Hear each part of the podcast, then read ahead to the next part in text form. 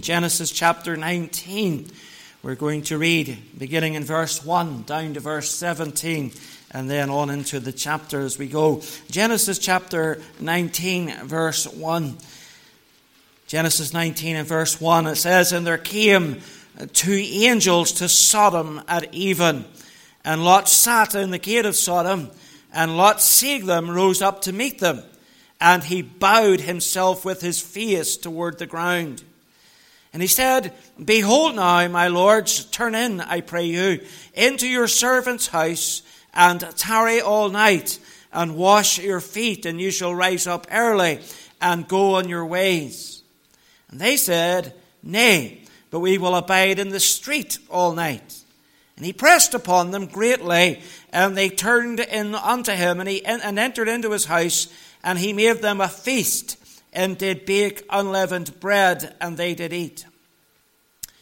But before they lay down, the men of the city, even the men of Sodom, compassed the house round, both old and young, all the people from every quarter. And they called unto Lot and said unto him, Where are the men which come in to thee this night? Bring them out unto us, that we may know them. And Lot went out at the door unto them, and shut the door after him, and said, I pray you, brethren, do not so wickedly. Behold, now, I have two daughters which have not known man. Let me, I pray you, bring them out unto you, and do ye to them as is good in your eyes. Only unto these men do nothing, for therefore came they under the shadow of my roof. And they said, Stand back. And they said again, This one fellow came in to sojourn, and he will needs be a judge. Now will we deal worse with thee than with them. And they pressed sore upon the man, even Lot, and came near to break the door. But the men put forth their hand, and pulled Lot into the house to them, and shut to the door. And they smote the men that were at the door of the house with blindness, both small and great, so that they wearied themselves to find the door. And the men said unto Lot, Hast thou here any besides son in law, and thy sons and thy daughters, and whatsoever thou hast in the city? Bring them out of this place. For we will destroy this place, because the cry of them is waxen great before the face of the Lord, and the Lord hath sent us to destroy it. And Lot went out and spake unto his sons in law, which married his daughters, and said, Up, get you out of this place, for the Lord will destroy this city. But he seemed as one that mocked unto his sons in law. When the morning arose, then the angels hastened Lot, saying, Arise, take thy wife and thy two daughters which are here, lest thou be consumed in the iniquity of the city. And while he lingered, the men laid hold upon his hand and upon the hand of his wife and upon the hand of his two daughters, the Lord being merciful unto him. And they brought him forth and set him without the city.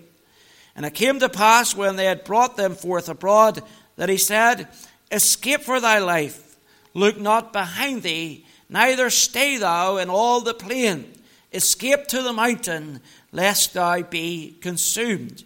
Verse 24. Then the Lord rained upon Sodom and upon Gomorrah brimstone and fire from the Lord out of heaven. And he overthrew those cities and all the plain and all the inhabitants of the cities and that which grew upon the ground.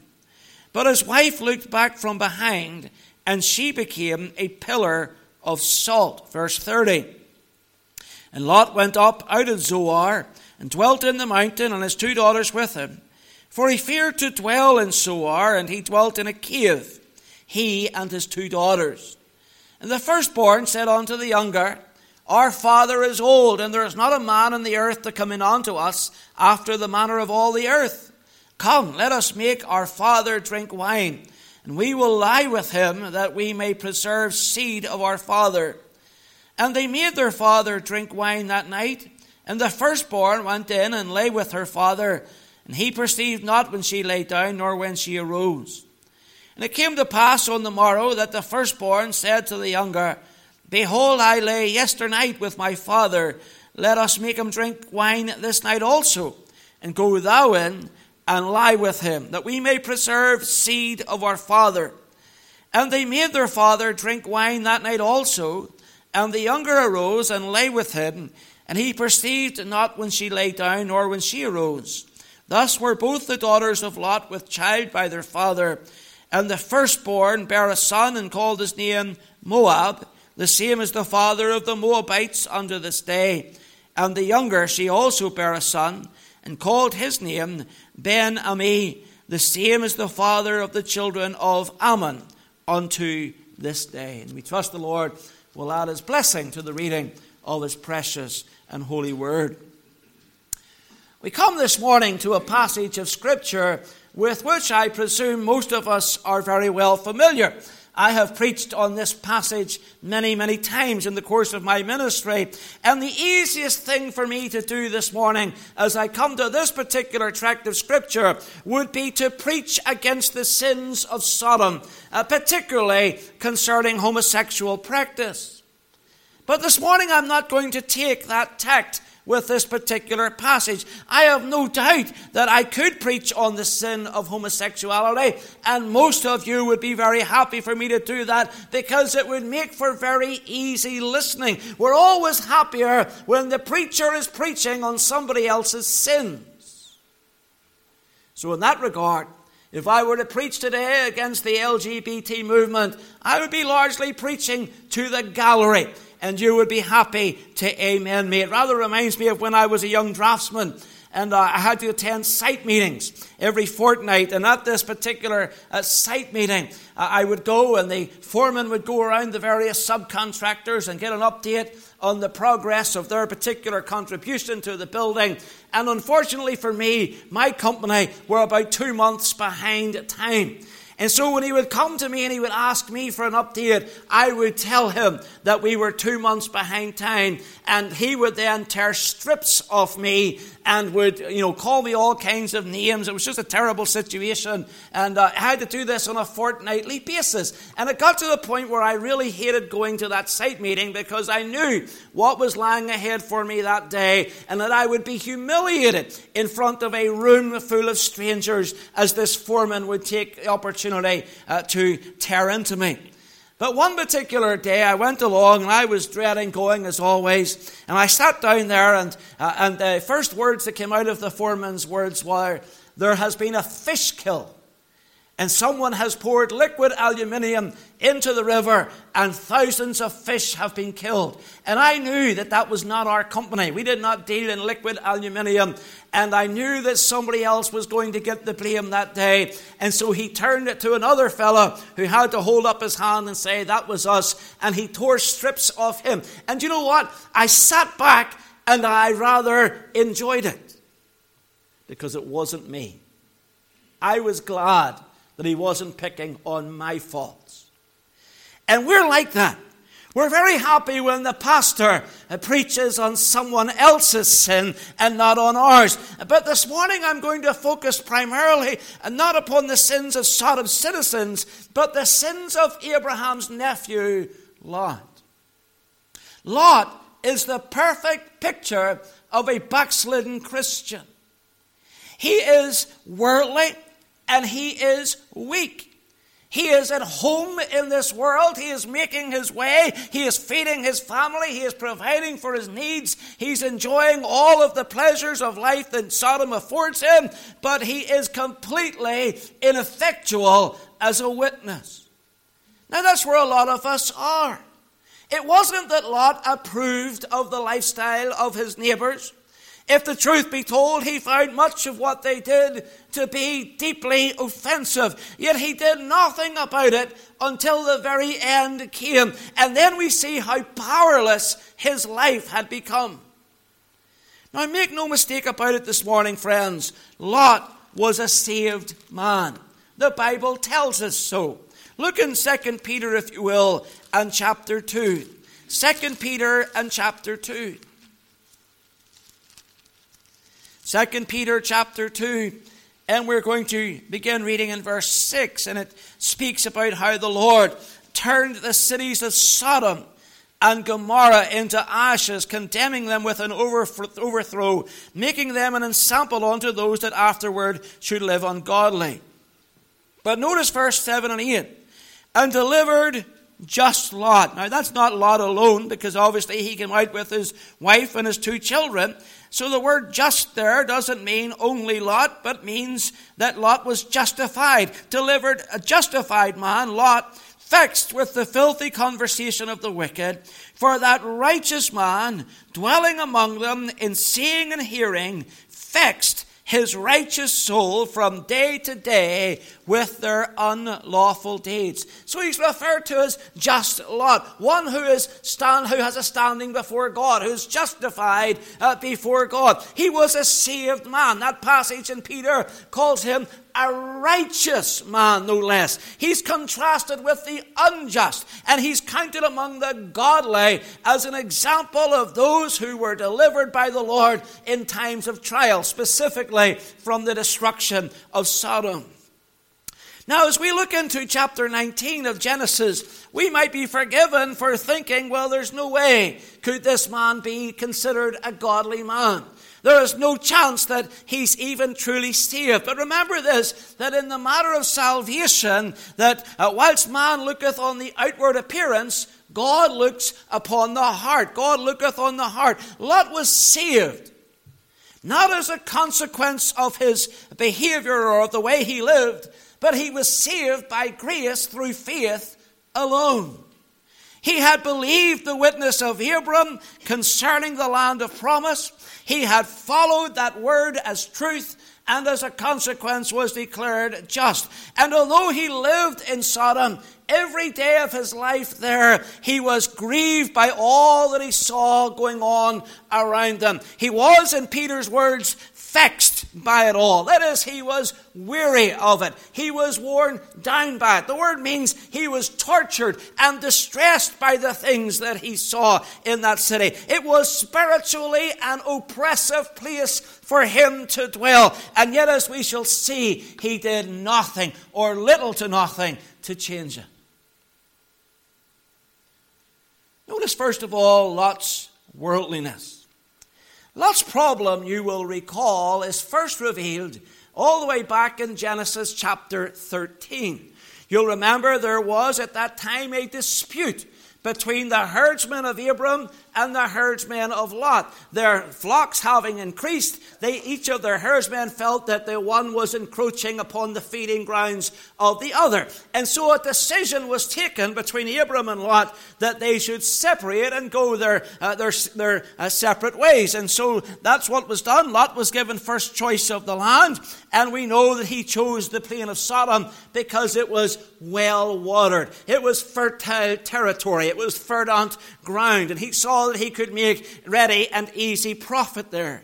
Lot's choice was focused upon the here and the now. He knew that the well watered plains before him would yield great profits and increase his flocks further. And he had done his sons. The Bible says at that point, the land before him was in his eyes like the land of Egypt as thou comest unto Zoar.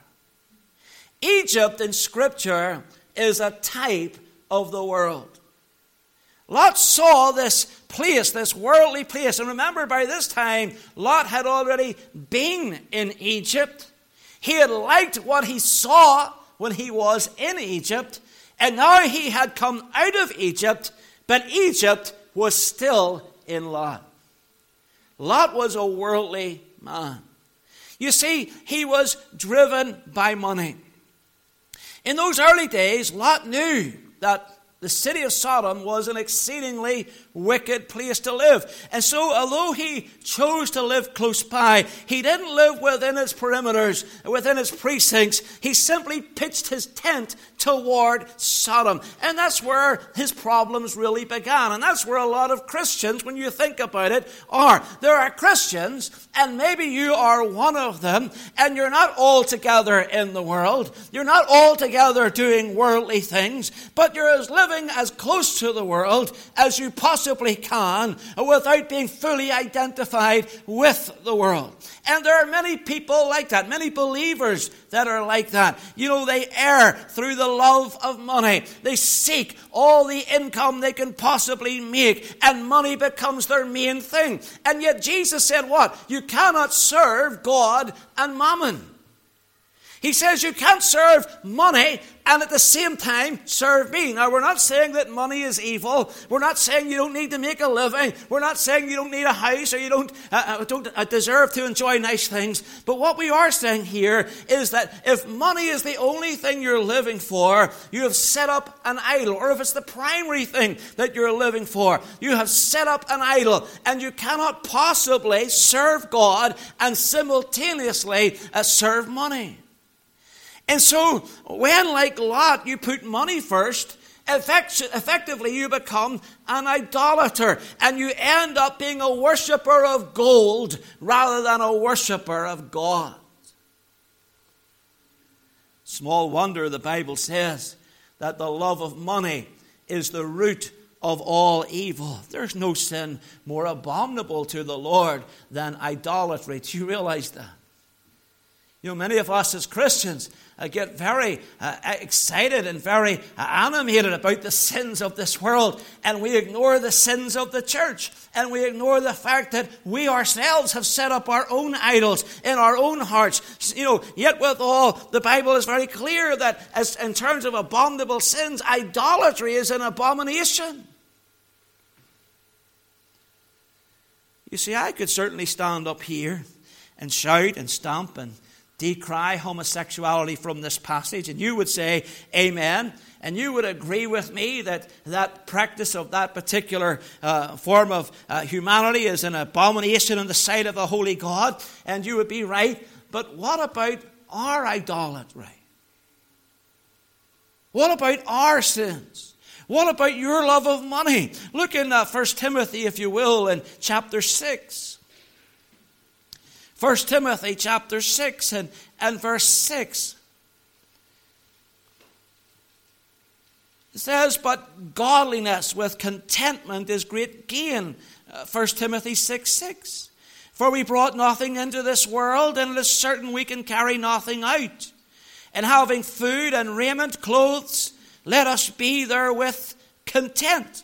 But they that will be rich fall into temptation and a snare, and into many foolish and hurtful lusts, which drown men in destruction and perdition. Now, notice it doesn't say necessarily that they who are rich, but it says they that will be rich. One doesn't have to actually have money to be guilty of making money your God. They that will be rich fall into temptation and a snare, and into many foolish and hurtful lusts, which drown men in destruction and perdition. For the love of money is the root of all evil, which while some coveted after, they have erred from the faith and pierced themselves through with many sorrows. But thou, O man of God, Flee these things and follow after righteousness, godliness, faith, love, patience, and meekness. Listen, friends, money isn't everything. And Lot should have understood that when he made his choice that day as he and Abraham decided to part company. He should have chosen more wisely and been less driven by personal materialism, and so should we. Then I want you to see something else back there in chapter 19 of Genesis and uh, verses 1 to 7. I want you to see that Lot was yoked to the ungodly. If you look there in verse 1, a, there's a very interesting little line there that, that it says, And there came two angels at Sodom and Even. And look at this, it says, And Lot sat in the gate of Sodom. By the time we arrive at Genesis 19, he's no longer living outside the perimeter of Sodom with his tent pitched toward the city, but now he is living within the city of Sodom. In fact, he is sat at the seat of, of, of uh, government in Sodom. That's what that phrase means when it says he sat in the gate of Sodom. It means that he was a city father. He was like a, a local councillor, a local politician, possibly even the mayor of the city in modern day terms. He's become a spokesperson of that particular locality. He's become a representative of that wicked place. And he sits at that gate receiving the people day by day and dealing with their personal concerns. Now, we might think nothing of that. We might even say, well, wasn't it a good thing that Lot should be so community minded? And so it would be. Was it not for the fact that this city is described in Genesis 13 as exceedingly wicked? Why would a godly man want to live in a place like that? Why would a godly father want to raise his daughters in a place like that? Why would a godly person want to conduct his business in a place like that? And notice in verse 7 of chapter 19 that he refers to the wicked of that city as his brethren. He said, And I said to you, I and said, I pray you, brethren, do not so wickedly. Think about this. Here they are, and they're pressing against his door. And they're seeking to attack and molest his visitors. And rather than offend them, he calls them his brethren. Now, that may be good for business. That may be what kept him as an elder at the city gate. That may indeed have allowed him to move through the ranks of the local trade guild. But it was a sin before God. And there's the sin of a backslider. Rather than being separate from the world, as the Bible calls us to be, he makes his friendships and his connections with the world. He considers the unsaved as brethren. He enters into fraternity with the ungodly as people with whom he should maintain a tight and close bond so that he may procure success in this world's terms and on this world's terms. And yet, what does the Bible say, friends? It says, Friendship of the world is enmity with God. Therefore, whosoever will be a friend of the world is the enemy of God. Here were people in Sodom whose lives were wicked, whose lusts were wicked. No doubt their language was wicked, and yet with all Lot refers to them as his brethren. Is that you? Do you value the fraternity of the lost above the fraternity of the Christian?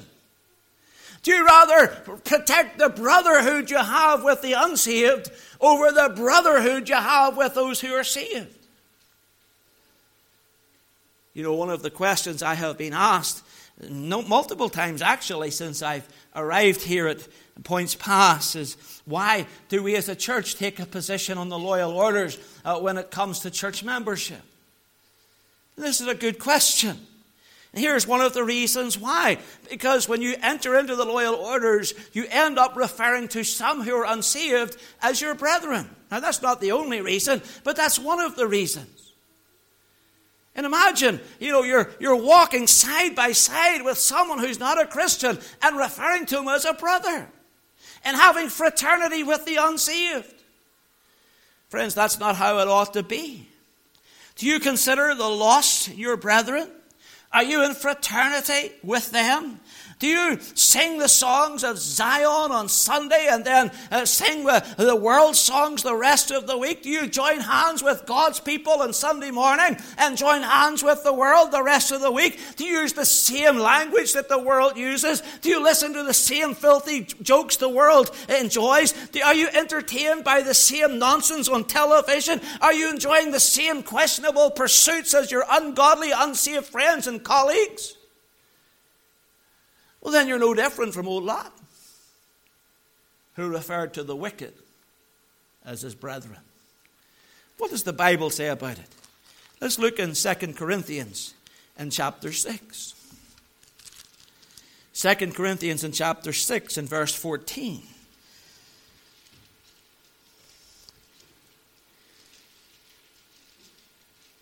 The Bible is very specific about this, very candid about where we should be with respect to the unsaved and our relationships with them. And it says, Be ye not unequally yoked together with unbelievers. For what fellowship hath righteousness with unrighteousness? What commonality do we have? What communion? What communion hath light with darkness? What concord hath Christ with Belial? What harmony is there between Christ and Satan? What part hath he that believeth with an infidel, an unbeliever? And what agreement has the temple of God with idols? For ye are the temple of the living God. As God has said, I will dwell in them and walk in them and will be their God and they shall be my people. Now notice the command. Wherefore come ye out from among them and be ye separate, saith the Lord, and touch not the unclean thing, and I will receive you and will be a father unto you, and you shall be my sons and daughters, saith the Lord, the Lord Almighty. Oh, friends, Lot. Lot was yoked to the ungodly. Lot sacrificed his kids to the world. Look in uh, chapter 19 again and look at the response that Lot gave as he saw these men beating upon his door. Lot sacrificed his kids to the ungodly.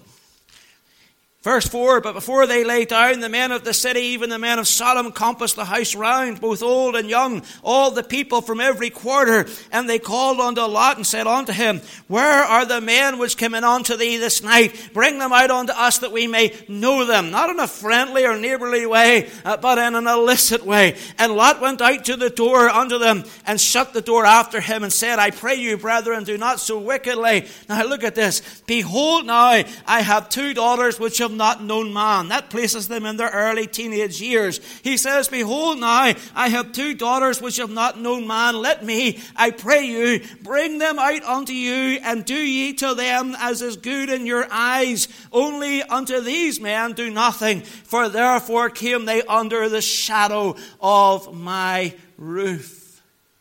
My goodness. Now, before we say anything else this morning, let me just give a little caveat here.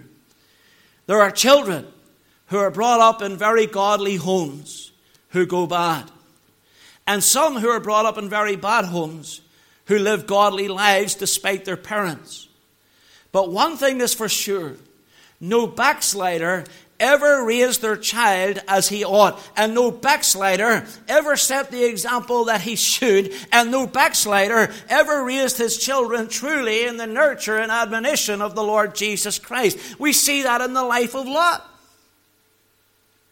Some of his daughters married men of Sodom, and they were taken by the spirit of Sodom. And when judgment came, they were burned alongside the citizens of Sodom, judged by God in that place his two unmarried children were equally infected with the sins of Sodom. For we get to the end of this chapter and we find that they, that they think nothing of getting their father drunk and seducing him. You see, they had no respect for him. They had no respect for themselves. And here's the deal. If you profess to be a Christian, but you live a compromised Christian life, this is the outcome. You lose all credibility. You lose the ability to touch the lives of others. You lose the respect of your loved ones. And you lose your kids to the world. How bad things had become in Lot's home is clear in this passage. Did ever a father make a more shameful compromise than Lot did? Offering his two daughters to the pervert, perverse citizens of Sodom. He was willing to turn his own two children over to the lusts of these men, men whose friendship he wanted, men whom he considered brothers, and men whom he wanted to do business with. You see, when Lot moved into Sodom, Evidently, he put his business first above the spiritual welfare of his own children, and in the end, he loses them all, both business and children, to the, to the world. You know, some of you may be losing your children that way day by day, sacrificing them to the gods of materialism and hedonism, exemplifying worldly ways, teaching them by example that God and Jesus and the church and the Bible are second best, that Christianity is but a Sunday morning thing. It's just a case of showing up at one service a week and ticking the box before God and then heading out and living just like everybody else lives. You allow the ungodly to be their role models the music stars and the movie stars and the sports stars. Our young people sadly are amusing themselves with parental blessing by entertainers who glorify drug use and drunkenness, who laugh off same sex relationships, who dress provocatively. You want to look at some of those music channels sometime if you can stomach it for more than a few seconds. And look at the, some of the people that are being held up to our children as role models. I refer to them as strippers who sing. Do you really want your daughter to value those people? To value that lifestyle? To hold that up as success? To say, this is the way to go, walk you in it? Is that what you're really wanting to say? Do you really want him to be put before people who make light of everything that is good and godly, and then they go that way, and you'll hold up your hands and say, Where did we go wrong? Why has our daughter turned out this way? Why has our son turned? What did we do? Didn't we bring them to church? Do you really think that an hour in Sunday school and Sunday morning is, is going to mitigate against the hours and hours of seven days a week in which the world is bombarding their minds in school and out school and sometimes in your home? Sitting before your television set or your computer screen filling those formative minds with every kind of filth and perversion that the world has to offer. You're sacrificing your kids to the world. Just as surely as Lot did, just as surely as the Israelites of old did when they handed their babies into the, uh, into the arms of Moloch and he dropped those little ones into the fiery furnace at his feet. You know, just as surely as people of ancient times sacrificed their children to false gods, there are Christians in this day and age who are sacrificing their children to the gods of this world. And you may be one of them.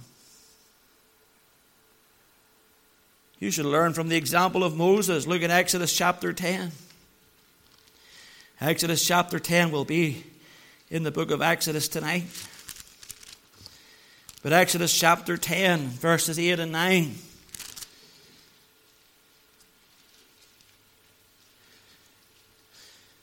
Here we are in the midst of the ten plagues. Moses and Aaron in verse 8 were brought again unto Pharaoh and he said unto them, Go serve the Lord your God, but who are they that shall go? He says, Who are you going to take with you? And Moses said, We will go with our young, and with our old, with our sons, and with our daughters, with our flocks, with our herds will we go, for we must hold a feast unto the Lord. Verse 11. What does Pharaoh say? Not so.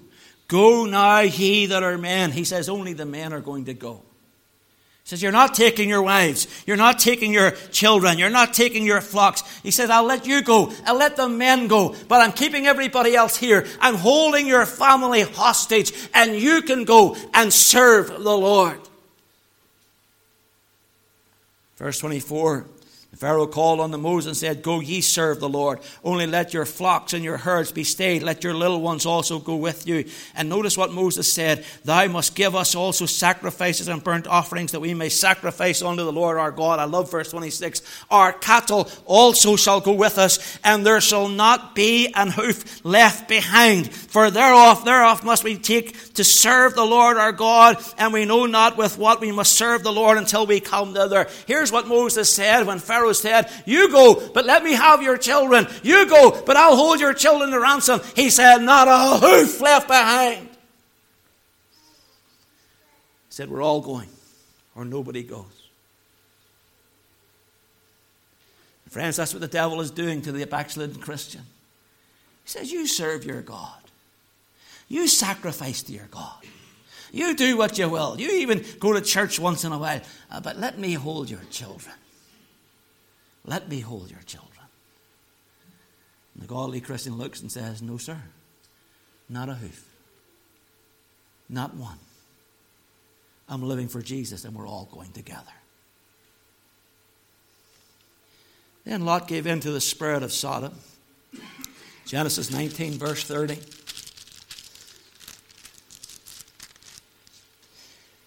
Lot went up to the Zoar, dwelt in the mountain, and his two daughters with him. For he feared to dwell in Zoar, and he dwelt in a cave, he and his two daughters. And the firstborn said unto the younger, Our father is old, and therefore, and there's not a man on the earth to come in unto us after the manner of all the earth. They were concerned about progeny. They were concerned about children. They said, Come, let us make our father drink wine, and we will lie with him, that we may preserve seed of our father. Now, I want you to notice something in this text. Notice the daughter said, Come, let us make our father drink wine. Here's my question for you Where did they get that wine? You ever ask yourself that question? I mean, they're out in the wilderness, they're on a mountain. Was there a bar in that cave? Did they just strike lucky and find the only pub there was on the mountains outside of Zoar?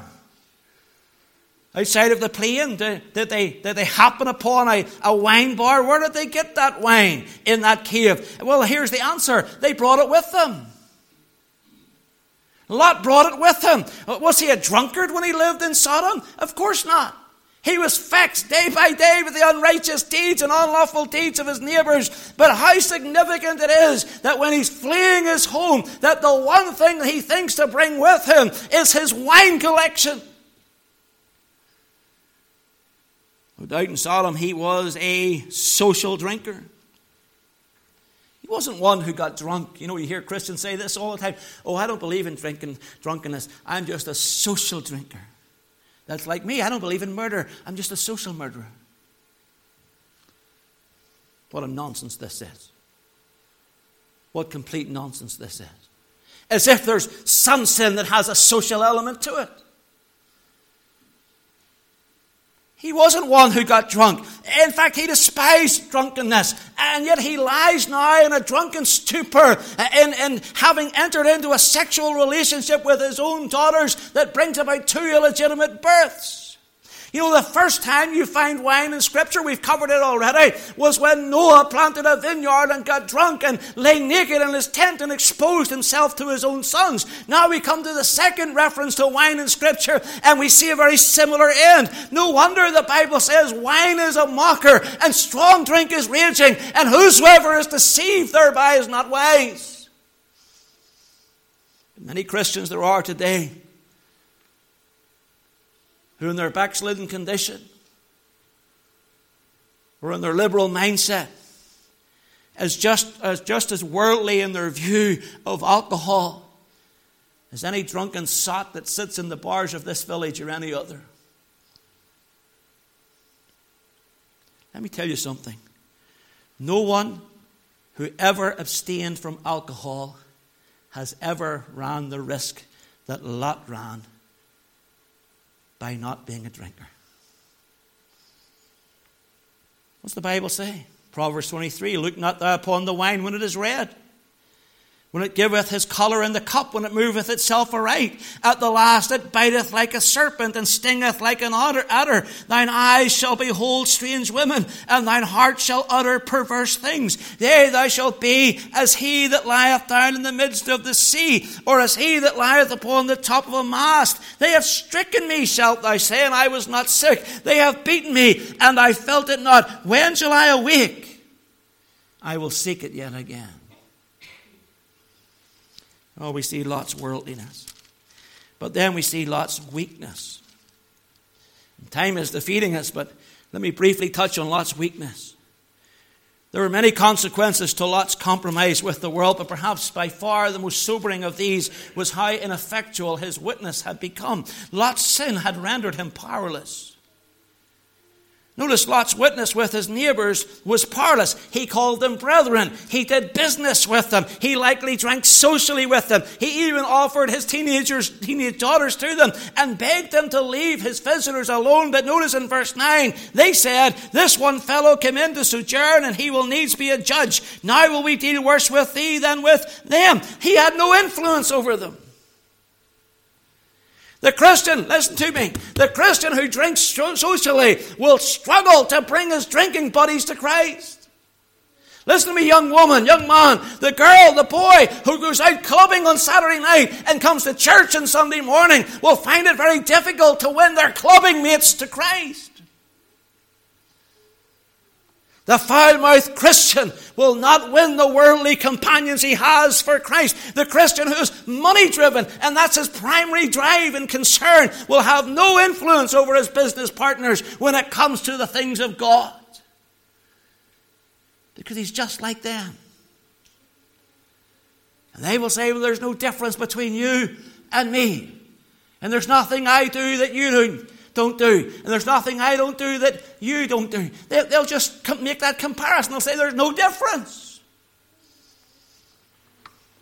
Lot didn't win over his neighbors. The Sodomites despised and resented him for his double minded lifestyle.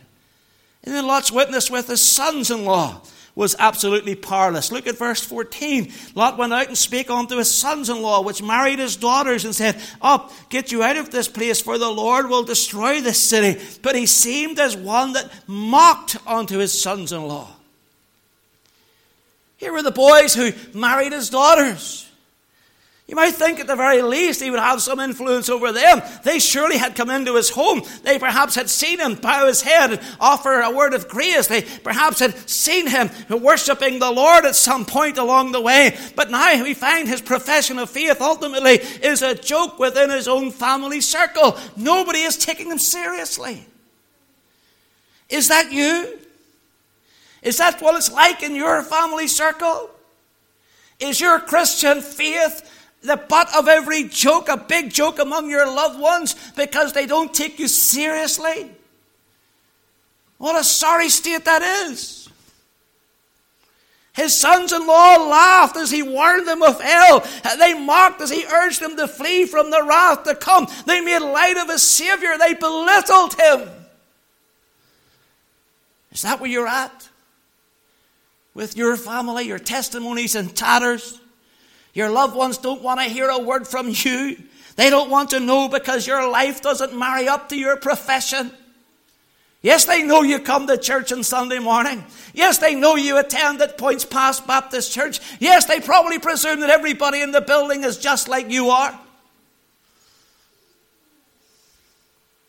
Your loved ones don't want to hear from you.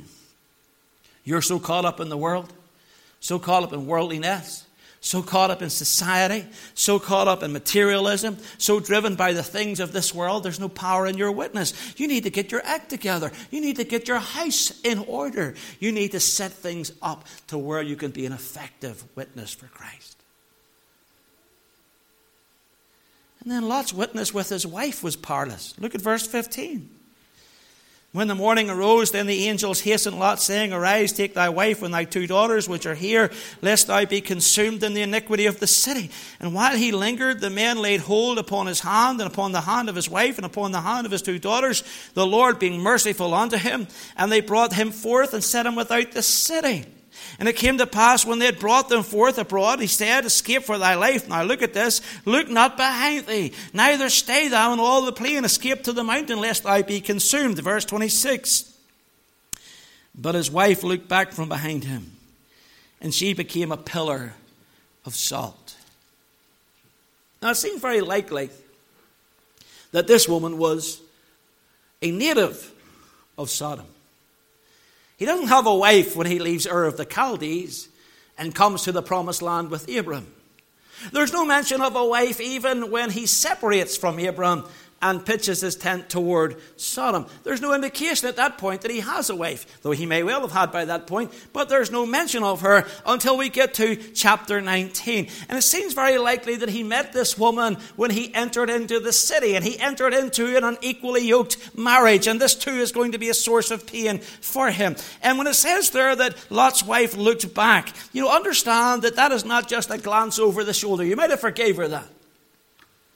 You know, there's a powerful National Geographic documentary about the destruction of Sodom. It's really quite something to watch. They, they have found what they believe are the remains of Sodom. You know, they don't often tell you this stuff, but they believe they found the remains of Sodom. And they believe that this city was struck uh, by, in their terms, a meteorite that was hotter than the sun. Well, it wasn't a meteorite, it wasn't a natural thing that destroyed the city, it was a supernatural thing. But I've no doubt it was hotter than the sun. And everything was fused together. The whole city was melted together. The very rocks of the city melted when God destroyed it. And so you could, you could forgive this lady with such a traumatic event taking place behind her back. You could forgive her if she wanted to take a little glance just to see what was happening back there. But that's not what the word looked means. It doesn't mean that she was running out of Sodom and she just glanced back. It means she stood and took a long, lingering, listful, wishful look at that place. Her heart was there.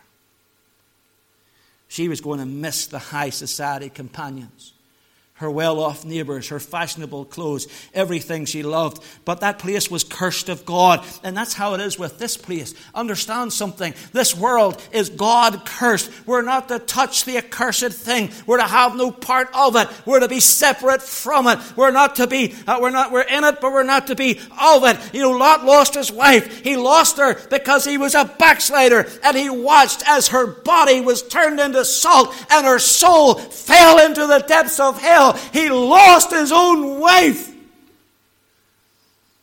because he was a compromising Christian who wouldn't stand up and be counted and wouldn't separate himself from the things of this world. What a tragedy for this poor man. And then finally, Lot's witness with his two remaining daughters was powerless. With a pall of smoke still rising over Sodom, Lot sat alone with these two girls in a cave. They had lost their mother. Think about this. They lost their mother. They lost their sisters. They lost their in laws, possibly nephews and nieces. They lost their homes. They lost their business, their livelihood. What man was ever given a better opportunity to speak about the holiness of God and the awfulness of sin and the reality of judgment than this man Lot had when he sat in that cave with his daughters. No man was ever given a better opportunity to reach his children than he was given. He got his daughters out of Sodom, but he couldn't get Sodom out of his daughters. And so, as we have seen, they made it their business to get their own father drunken. And seduce him. Oh, the misery of the backslider. There's so much we could say about Lot today. Lot sinned in so many ways. His obsession with money, his friendship with the world, his lust for success, his climbing of the social ladder, his drunkenness his incestuous behavior. What a tragic account these, this is. But as bad as all of these things are, do you know the worst thing about Lot? The very worst sin was that he was living a double life. He was a just man and a righteous man, but he was a hypocrite. A hypocrite who professed one thing and then practiced another. And many there are just like him. And friends, I can tell you I have been in the pastorate long enough. I'm long enough in the tooth to know that not to be taken in on a Sunday morning or a Sunday evening by folks sitting in church wearing their Sunday best and looking like butter wouldn't melt. Listen, I understand. I know full well that we can all of us put on a front and look to be something that we're not. But understand that God sees through all the peripheries and God sees the heart and nothing is as abominable in his sight as far as the Christian goes as his hypocrisy. Professing one thing, practicing something else. You need to come out of Sodom. You need to come out from among them and be separate. To have a life that is holy completely dedicated to the Lord Jesus. Otherwise, your witness, and I can assure you, your witness will be just as powerless, just as weak, just as ineffectual, just as impotent as Lot's witness was. Your profession of faith would be every bit as amusing to your friends and to your family, and you run the risk of losing your nearest and dearest to an eternity in hell if you live that way. Well, brother and sister, this morning, what about it? Is it not time to get real here? It's not time to sit up and say, you know what, this Christianity thing is serious. Christ is important, Christ is all. I need to stop playing around with this. Half in, half out. In church on Sunday, in the world on Monday. No, I need to stop with this. I need to live for Jesus. This morning, maybe the morning that you need to think seriously about your Christian life, to take stock of the way that you behave outside of these four walls, and rededicate your life to Christ. Let's pray. Father, this morning, what a challenge we've had from the Word of God. All of us, myself included, to live lives that are consistent, lives that are clearly Christian, lives that are distinctive, lives that are separate from those around us so that people see the difference that Christ has made. Lord, if there's someone this morning you're dealing with, I pray that you would give them the grace to change and to transform their lives and to be what you would have them to be, to help them to yield themselves to Thee, and to commit themselves to Christ afresh. Bless these thoughts to our hearts as we close our service and song. In Jesus' name, amen. Let's stand together.